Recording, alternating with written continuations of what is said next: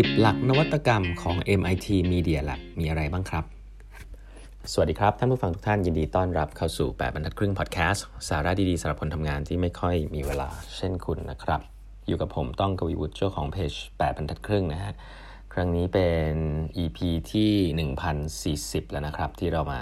พูดคุยกันนะครับ วันนี้นะฮะผมจะขอ go to ไวๆนะ จริงมีหนังสือเล่มหนึ่งซึ่งผมเป็นหนังสือเล่มหนึ่งที่ผมชอบตลอดกาลนะครับหนังสือเล่มนี้มีชื่อว่า Whiplash นะ Whiplash เนี่ยเขียนโดย Joi Ito นะฮะ Joi Ito เนี่ย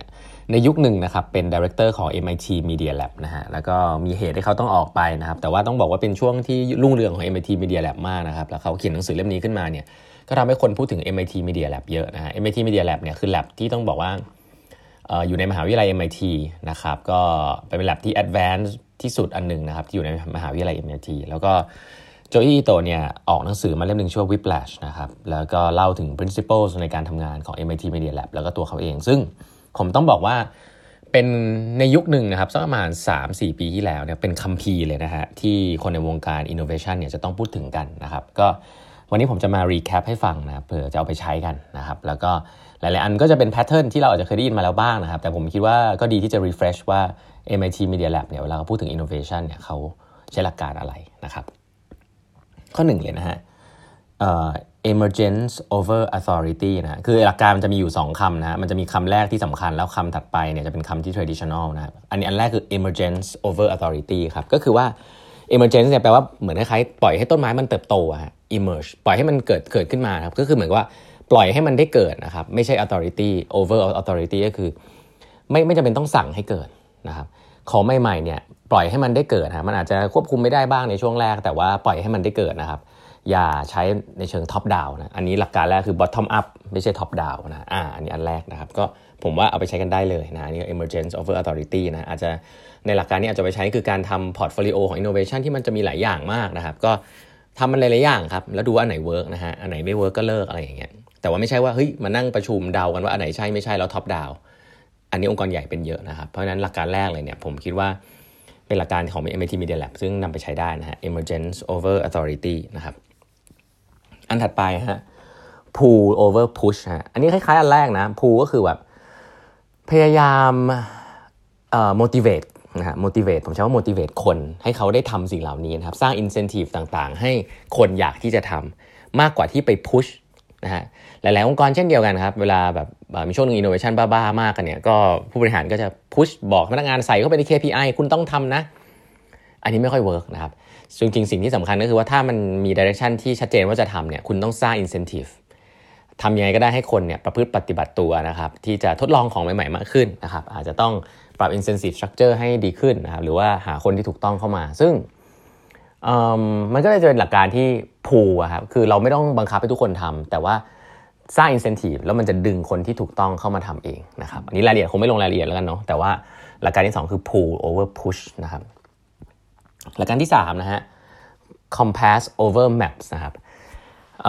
หลักการนี้ก็คือเข็มทิศนะฮะไม่ใช่แมปไม่ใช่แผนที่นะครับเข็มทิศก็คือว่าเออเวลาเราเป็นผู้บริหารเนี่ยเราพูดหนึ่งในเชิงว่าเออเราจะไปในทิศทางประมาณนี้แหละบอกทิศทางเขาว่าไปทิศเหนือไปเชียงใหม่อะไรเงี้ยแต่ไม่ต้องให้แผนที่ไปว่าไปยังไงนะครับให้อิสระคนในการที่เลือกได้ว่า ถ้าจะไปทิศทางนี้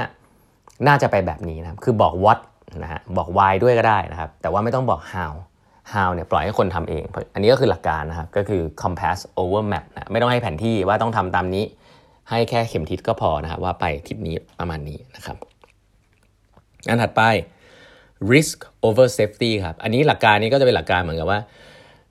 ของใหม่ๆเนี่ยอินโนเวชันเนี่ยคุณต้องเทคความเสี่ยงนะครับ การที่คุณไม่ไม่เทคความเสี่ยงเนี่ยมันก็เสี่ยงเหมือนกันนะครับเพราะว่าคุณเทคความเสี่ยงแน่นอนว่าอาจจะไม่สำเร็จก็คือล้มเหลวใช่ไหมครับ แต่ว่าการที่คุณ ไม่ล้มเหลวเลย คุณก็ไม่สำเร็จเหมือนกันอ่เอาหลักการนี้แล้วกัน เพราะฉะนั้นในโลกยุคนี้เนี่ยการที่คุณไม่เทคความเสี่ยงเลย ก็หมายความว่าคุณไม่ได้ก้าวไปข้างหน้าด้วยนะครับเพราะฉะนั้น risk over safety นะครับอันนี้หลักการที่ 4 หลักการที่5นะฮะ disobedience over compliance นะครับ อันนี้จะจะดูจะดูแบบโหดๆนิดนึงก็คือว่าไม่เชื่อฟัง อันนี้เขาอาจจะบอกเด็กๆอะไม่เชื่อฟังนะครับ ก็คือขบฏนะขบฏขบฏทำเลยไม่ต้องเขาห้ามก็ยังทำอะไรแบบเนี้ย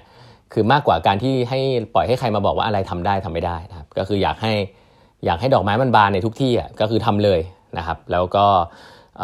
อันนี้ผมไม่พูดถึงเรื่องกฎหมายกันนะแต่เหมือนหลักการ เพราะว่าหลาย ๆ ที่มันจะมีกฎระเบียบเยอะนะฮะในองค์กรที่ห้ามนู่นห้ามนี่อะไรเงี้ย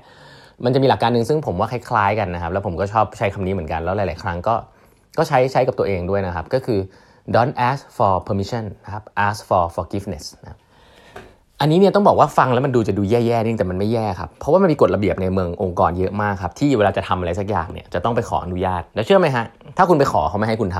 ำแต่มีหัวหน้าบางคนนะครับเขาบอกว่าทำไปเลยไม่ต้องมาขอหรอก เพราะถ้าขอเนี่ยตามกฎอะพี่เป็นผู้คุมกฎพี่ก็ต้องไม่ให้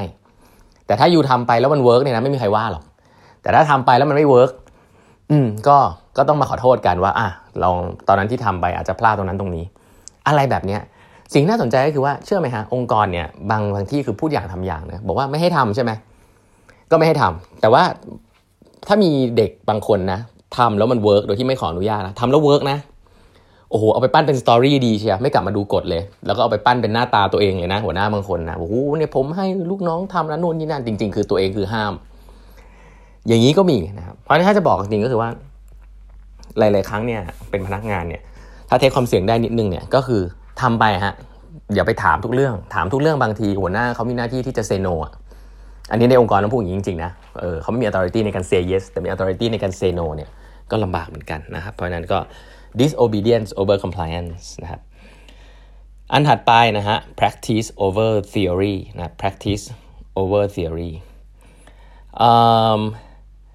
ซึ่งอันนี้ผมคิดว่าสำคัญนะครับในโลกยุคนี้เนี่ยเพราะว่า practice ก็คืออะไรที่มัน work อะ นะคือคือ theory เนี่ยเป็นสิ่งที่เหมือนกับเป็นกระบวนการที่ proof ว่าสิ่งนี้ work นะครับแล้วก็ทำตามๆกันมา แต่หลาย ๆ ครั้งเนี่ยเขาบอกว่าของเวลาคนใช้หรือว่าหลาย ๆ เรื่องเนี่ย practice คือถ้ามัน work คือมัน work บางทีมันหาเหตุผลมา support ไม่ได้ เหตุผลมันมาทีหลัง แต่ถ้ามัน work แล้วคุณหาวิธีทำให้ work ได้เนี่ยคุณไม่ต้องไปตาม theory คุณทำให้มัน work ทำยังไงก็ได้ให้ลูกค้าซื้อทำยังไงก็ได้ให้ของใหม่มันเกิดแล้วเดี๋ยวค่อยไปหาเหตุผลทีหลังว่าทำทำไมมันถึง work นะฮะอันนี้เป็นจริงๆนะเรื่องการตลาดเนี่ยผมคิดว่าเป็นอย่างนี้เยอะนะครับคือเราชอบพยายามหาเหตุผล supportแต่ว่าจริงๆแล้ว creativity เวลามันเกิดแล้วลองเนี่ยมัน work เนี่ยเราไม่รู้ฮะว่าทำไมมัน work แต่พอมัน work ปุ๊บเราค่อยมาหาเหตุผลย้อนหลัง มนุษย์เป็นอย่างนี้จริงๆนะครับแล้วก็มีสกูเยอะมากนะครับที่เป็นแนววิทยาศาสตร์ แนวเศรษฐศาสตร์เนี่ยที่ชอบหาเหตุผลให้กับทุกเรื่องนะฮะเพื่อที่จะอธิบายนะมีอาชีพในการอธิบายทุกเรื่องนะครับบอกได้เลยนะครับว่าการอธิบายย้อนหลังทุกเรื่องเนี่ยมันมันมันมีทางอธิบายได้อยู่แล้วครับแต่ว่าหลาย ๆ ครั้งการทำของสักอย่างให้มัน work เนี่ย ให้มันมีเกิดขึ้นเนี่ยมันหาคำอธิบายมาก่อนล่วงหน้าไม่ได้นะครับ